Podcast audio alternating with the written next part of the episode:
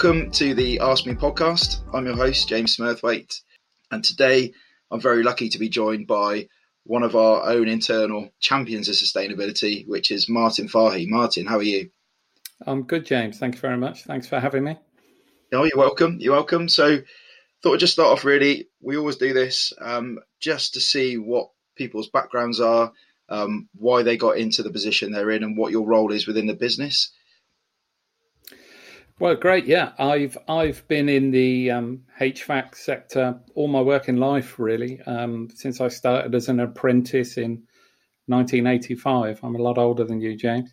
So, um, and I'm now in my 17th year here in uh, Mitsubishi Electric, and I've spent most of that time in living environmental systems, various business roles from sales, sales management, marketing and in later years being one of the originators of our Green Gateway initiative, our environmental narrative at the time, uh, and then head of sustainability for the LES business.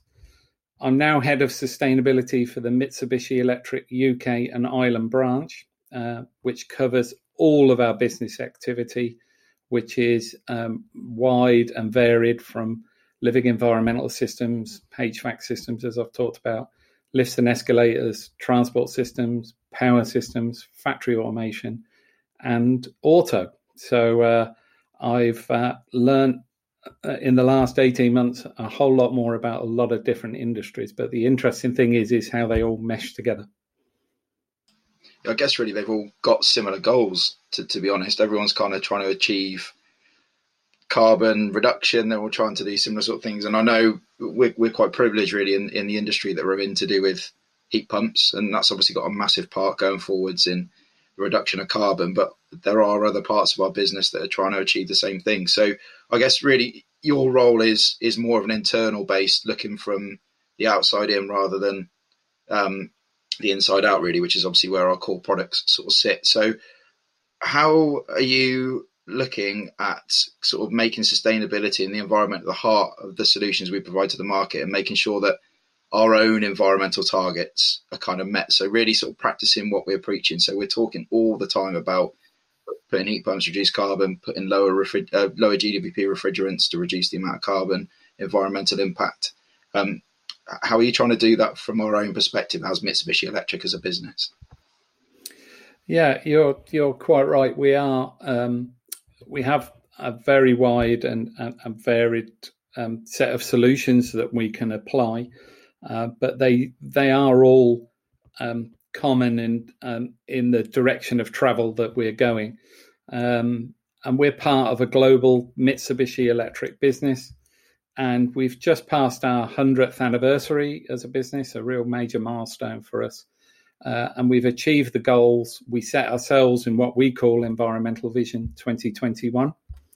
Uh, and we've now laid out the direction for our Environmental Vision 2050 plan when we aim, along with many other companies, countries, and all of us as citizens, to be net zero by that time.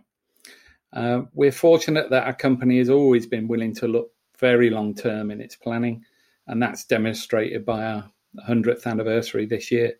Uh, and the very first product the company made um, 100 years ago was an air movement product. It was a desk fan, but we were moving air at the time yeah. electrically, and that was quite a novel thing in 1921.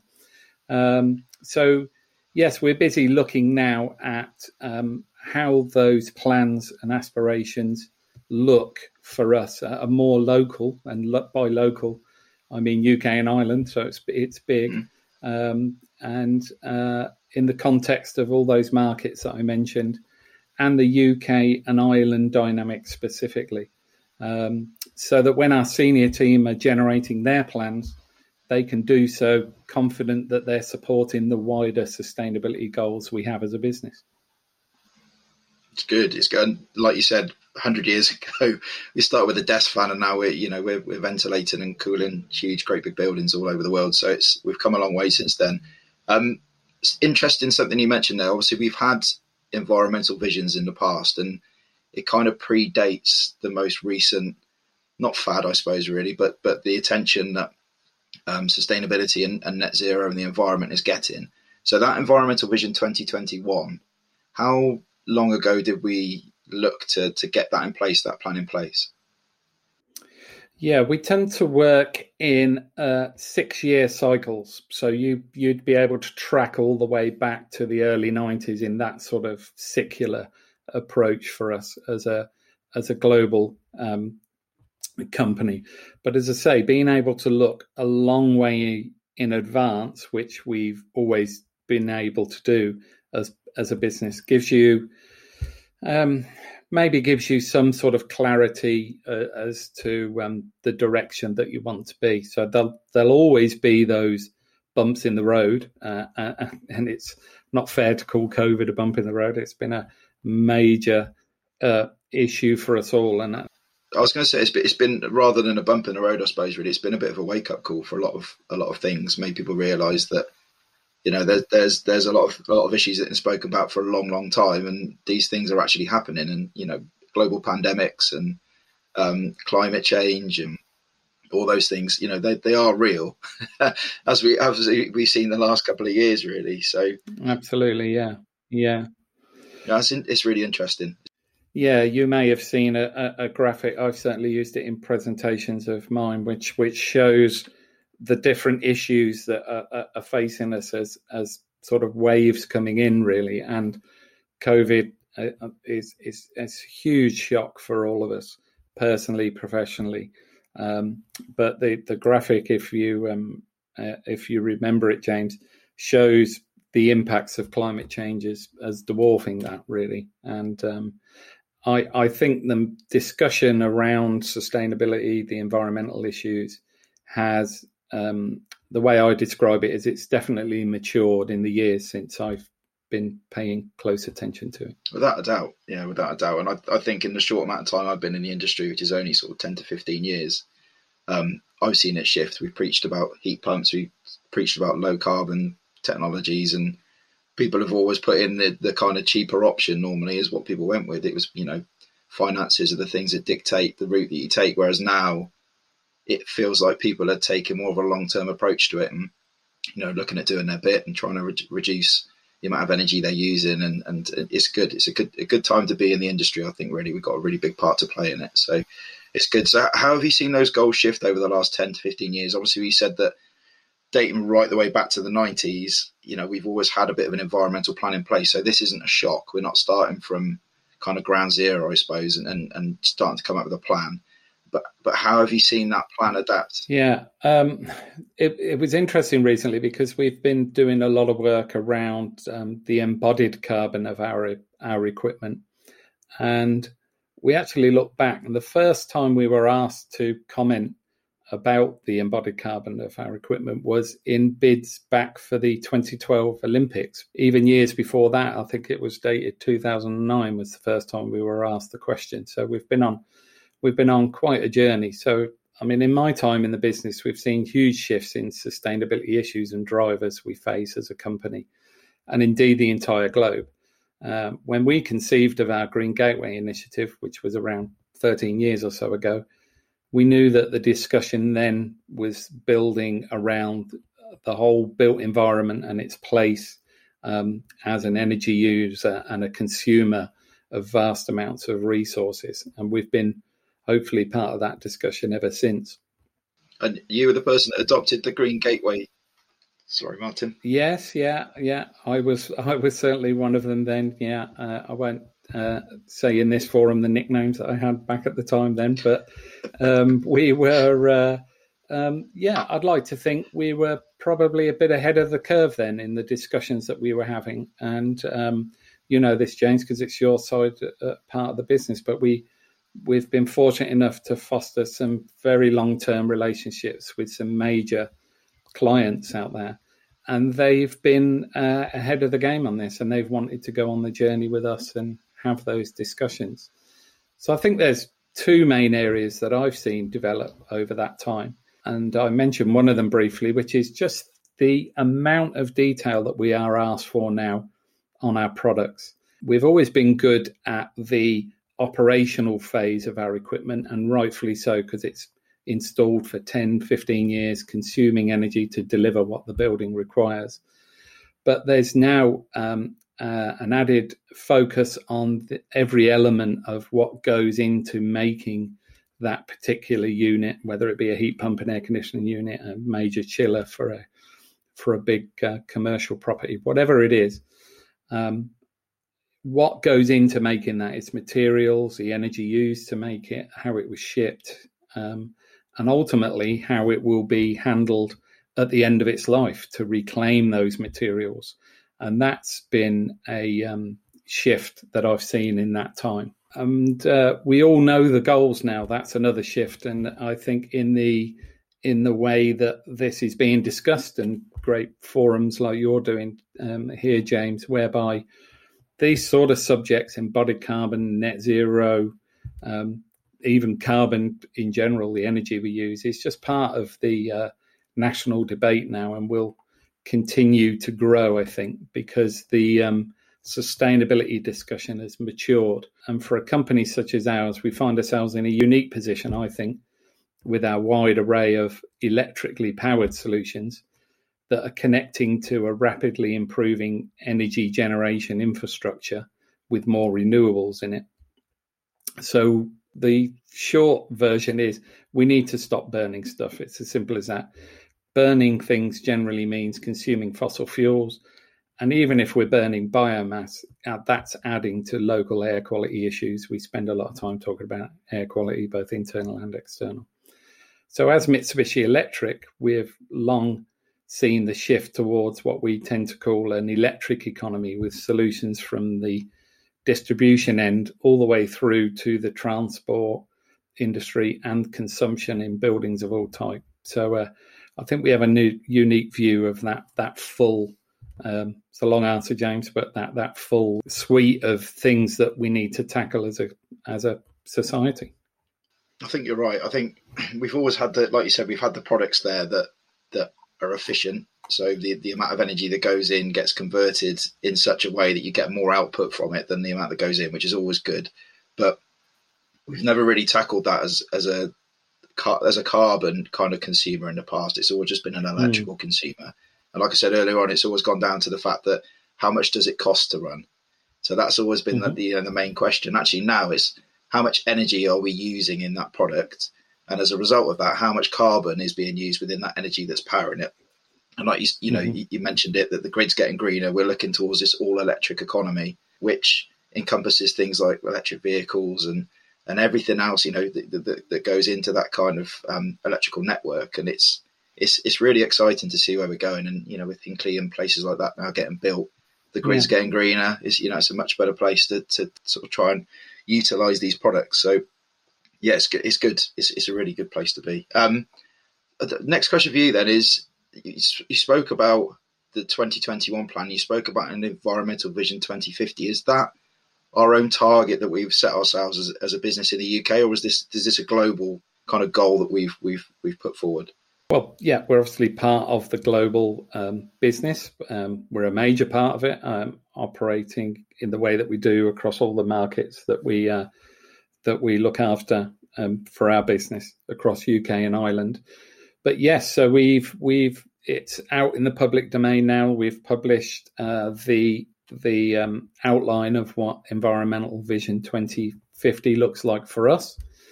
Uh, and we've committed to be a net zero company by that time, by 2050.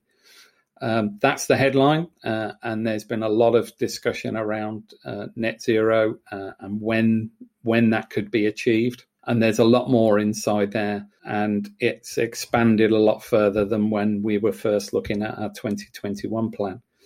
So, for a company like ours with a global supply chain and global footprint, um, that's going to be a major undertaking to say the least. Uh, but we're up for the challenge. Uh, we're looking now at the detail of what this means for us and are discussing with key clients in our various markets about what it means for them on their own journeys and how we fit in with that. Because uh, we're not going to go on that journey on our own, just as they're not either. So, there's lots of discussions going on um, in that regard.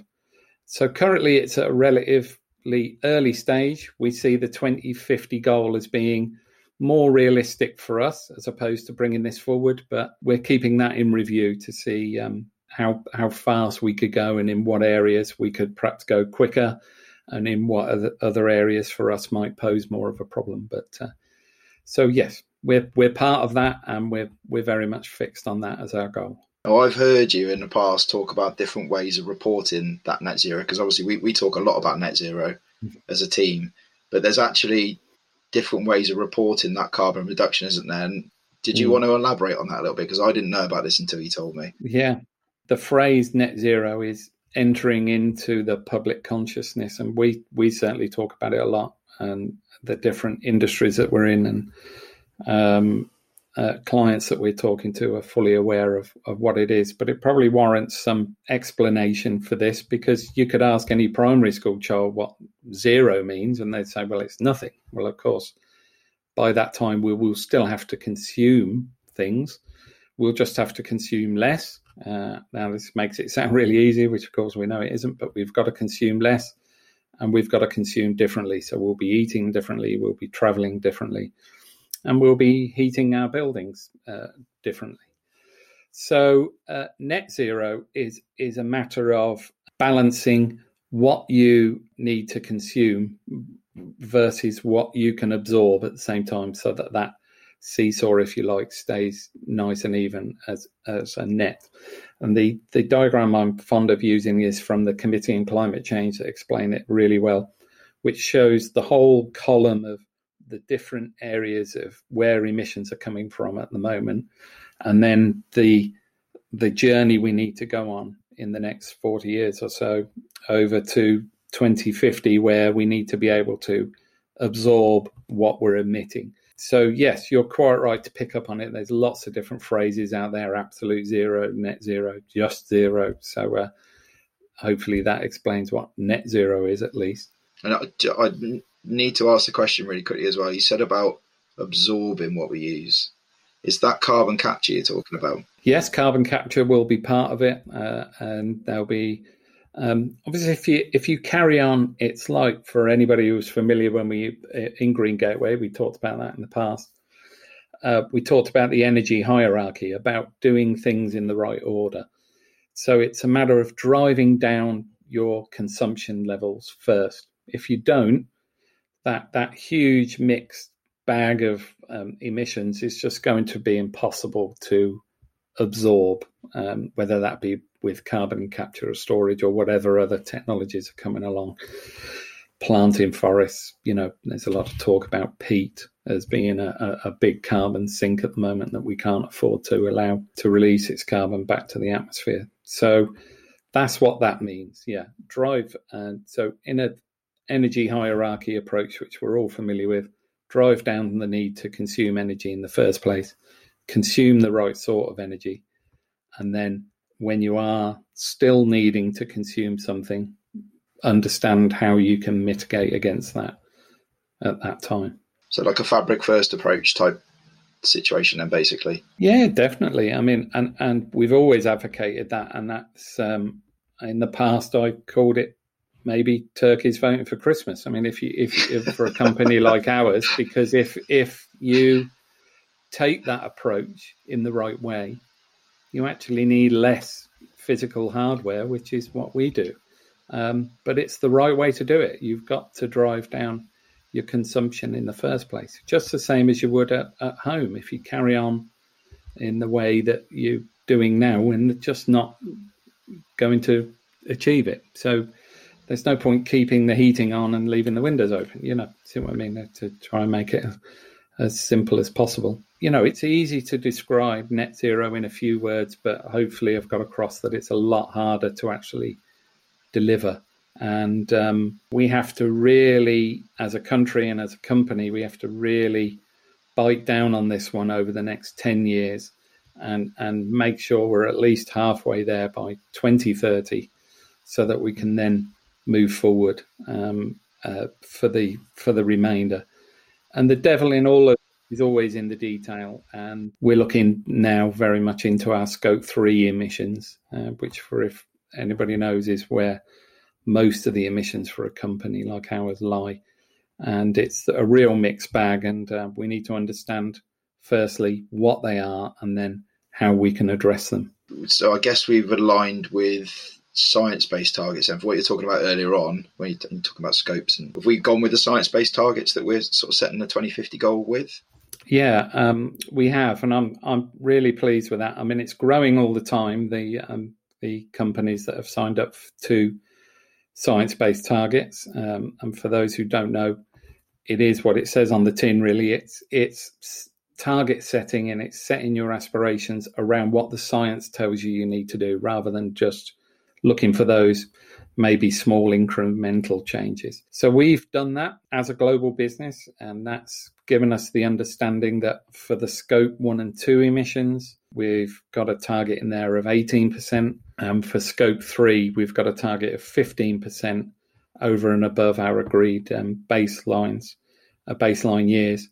And that um, we know now from from how it's been analysed will allow us to keep our impacts below what the globe uh, the global impacts uh, of two degrees was what was agreed in uh, Paris. We've also got a long history of working with a, a third party oversight company called Carbon Disclosure Project, or they go under CDP now in a shorter form. We feel it's important that we generate this sort of working relationship with the company over those years so they know how we operate and they can test us on what we're doing and and see whether or not it's actually moving in the right direction. So, a combination of that and science based targets fits um, well for us and um, gives us the platform for us to publicly state what we're trying to achieve as well. Good. And this bit fascinates me, and I, I looking forward to asking sort of some of our clients and some other people who are looking after clients to, to kind of help them realize their their plans. But we see announcements all the time to sort of say that X business is committing to a net zero target by 2035 or 2040. And I can imagine then that the sheer amount of work that then has to go behind the scenes to get that one particular statement actually make it happen. So, are you able to really briefly? Because I know it would, it would be, a, you know, probably a whole series series of podcasts in itself. We go into a lot of detail, but just to talk about the general process of putting the plans in place to achieve that target of 2050. Yeah, uh, like you say, making the statement that's the easy bit, and and it seems like a such a long way away. I mean, uh, certainly at my age, there'll be other people that are driving that forward by that time. As a global company, we we take a global view, and we we have to play our part of it here in the UK and Ireland as to how we apply that those targets that I've already talked about and the wider goals, but sustainability isn't just about carbon. That's vital. Um, and it's right that that is um, uh, CO2 and carbon is the unit of measure, but it's it's a far wider agenda, probably best captured by the 17 UN sustainability goals. So we look to these as well as uh, to give us guidance in our action and our planning. So having the 2050 goal in mind, as we did previously when we were plotting out the 2021 goals, we're able to look at where we want to be and need to be and backcast from there. That's important because it means at some point on that journey, and I often describe it as a journey because we're all we know where the where the end goal is. Our paths to getting there are going to be different. At some point on that journey, we're going to have to make the difficult decisions. You know, the is that factory fit for purpose? Um, can we upgrade it? Have we got to move offices? Have we got to close offices? Have we got to stop a certain activity? And having that long term vision and end goal in mind allows allows for those probably trickier decisions to be made. You know, we're we're doing the regular stuff that you would expect a company like ours to do now, looking at how we travel as a business, looking at our paper consumption, all of those things. But there'll be those trickier decisions that we'll have to make as we go along on that journey. And linking into that, really, you said obviously we're a global business. Um, I can imagine for some businesses out there where they're very localized, whether they're in a particular region or in a particular country that's well set up to allow them to easily reduce carbon and hit their goals. Because let's be honest, you know, there's countries in the world that are very green already, and I can imagine it's it's a relatively simple thing to be able to do for them over there. But are we finding that different different geographical locations that we have offices and factories are going to find it a lot harder? So therefore, other regions that can reduce their carbon easier and potentially exceed the goals that we've set ourselves are going to have to sort of compensate for that. Is that something we're seeing? Hmm. Yeah, it's a fair point. So I suppose the the short answer there is yes. I mean, we have a wide um, footprint um, for a company like ours, as you've alluded to. So we have a long, convoluted supply chains upstream and downstream.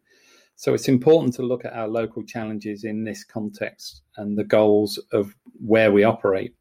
For us, we've got a unique dynamic in that we work with our team in Ireland, still in the EU, and we also oversee our actions in the UK. And now we've left the EU. So you might think those sort of dynamics are further away, but they're not. They're right close up with us here. Albeit we've got the common goal of being net zero by 2050.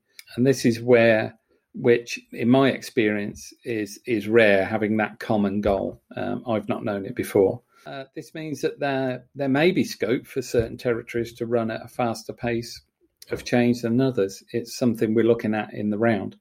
For example, we have a manufacturing facility in Livingston in Scotland. It's making one of the key products we've been talking about here in the form of Ecodan heat pumps for domestic applications. And the Committee on Climate Change has indicated that Scotland can achieve net zero by 2045. So we we don't have to go far to see that certain territories can yes, you're quite right, go at a different pace to others. And um, that's another dynamic we have to factor in. And quite a tricky one as well. I would think trying to trying to sort of go back and yeah and work that out. But um, uh, yes, yeah. yeah the legislative environment is is always a tricky one, of course. Yeah, and and I think the built environment is one that is going to require legislation within it. You know, to make sure that we or regulation, maybe that's the right, the better phrase for it, to ensure that we create, change, refurbish our built environment um, in the right way for future generations, so that we're not placing product onto the market that is just going to need um, addressing further down the line. Yeah, no, that renewable heating product, that you know, heat pumps, it's obviously a hot topic, and you know, at the moment. So Boris has obviously announced them being a big, big part of the plans going forwards to decarbonise heating in in the UK. And are we working with some legislative bodies that helping to try and achieve those industry standards because I, know sort of UK Green Building Council and you know certain other similar others to, to, to, them are obviously relying heavily on manufacturers as to what they can actually do with the products to help them sort of you know, realise their own targets.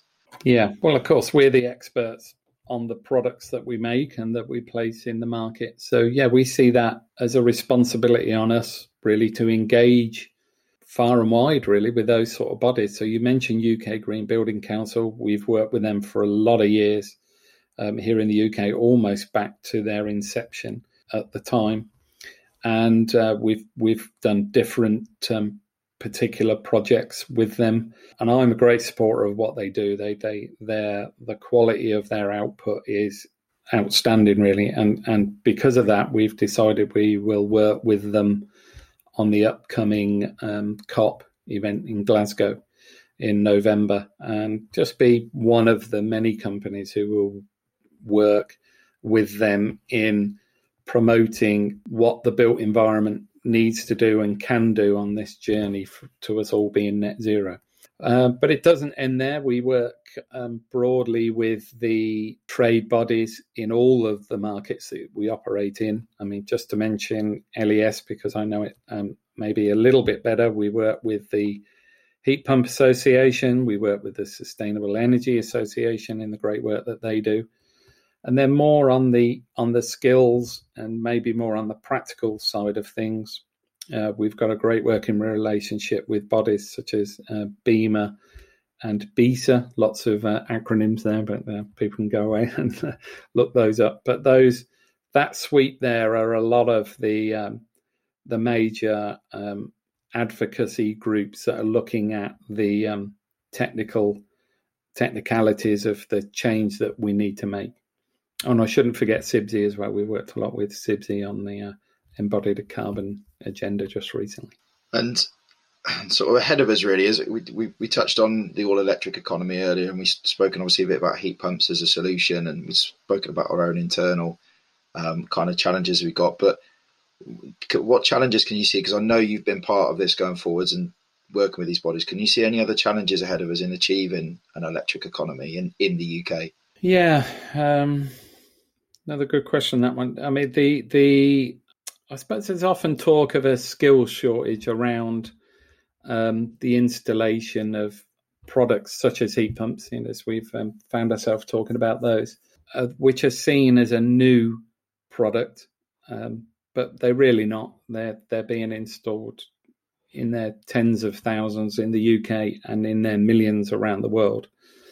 So um, I I wouldn't want to underestimate the this challenge by any stretch because there's a, a we need a, lot more um, skilled people in the industry to make the change that we need at the pace that is required. Um, uh, but really, what we're talking about here is a, a, difference in understanding in sizing a heat pump and the heat emitters, um, as opposed to uh, a technology that they may be more familiar with, such as a fossil fuel boiler. But a lot of the skills are the same. It's connecting pipes, it's electrical skills. As that develops and people like us train um, the en- existing engineering base uh, on what the differences are, and that the colleges pick up on this and start training more on these technologies than on the older, more inefficient ones, then I I have every confidence that we can make the changes we need at the pace that is required. I suppose another one, uh, while we're on it, is it does require accessing people's homes. You know, there's 27 million homes in the UK, many of them on the gas grid, and um, we will need to access people's homes, change their heating system for a more efficient one, whether that be a heat pump or another system. And no one solution is going to have be applicable to everything. So um, that's something else to bear in mind, which is um, I'm confident enough now in the years I've been working with the technology to say that from the reports I read as well and Committee on Climate Change are seeing that the mass solution certainly is an air source heat pump for the majority of buildings. However, there's some more harder to treat areas that are going to need addressing, such as heavy goods transport, shipping, public transport, and those are the areas where I think perhaps green hydrogen can play um, play a part. So it's not without its challenges, James, and it's a fair question to ask, but um, I don't see any of them as insurmountable at the moment. I suppose is where I am with it. Yeah, I, I couldn't agree with you more, Martin. I think um, there is no one solution that fits every application, and you know the reason for my question really was just to get that point across, really, I suppose, is that hydrogen might suit certain types of applications. Um, heat pumps might fit others, but we're not saying it's the one solution that fits all problems. So um, I'm glad you kind of went into a bit of detail on that, really. And I think what's quite apparent here is there's a really long road ahead. As much as we like it to be a short one, it's it's not. It's going to take a long time to achieve the targets that we want as you know globally and also as a, as a country, but also as, as as a Mitsubishi Electric as well. And obviously, you mentioned that we've got our targets now set to 2050. Hopefully, and I've seen this happening, and we'll start to bring those further further forward as we start to see ways that we can reduce the amount of carbon throughout our estate and make our business more more sustainable and, and um, carbon friendly. So yeah, it's, it's it's going to be an interesting road ahead. Really, probably about the point now where we're going to um, bring it to a close. Unfortunately, I'd, we could probably talk to, about this for another hour, two hours, three hours. Um, but I just wanted to say a, a, massive thank you for coming on today. Um, I've learned an awful lot um, about the things that are going on in the country at the moment and also within our business.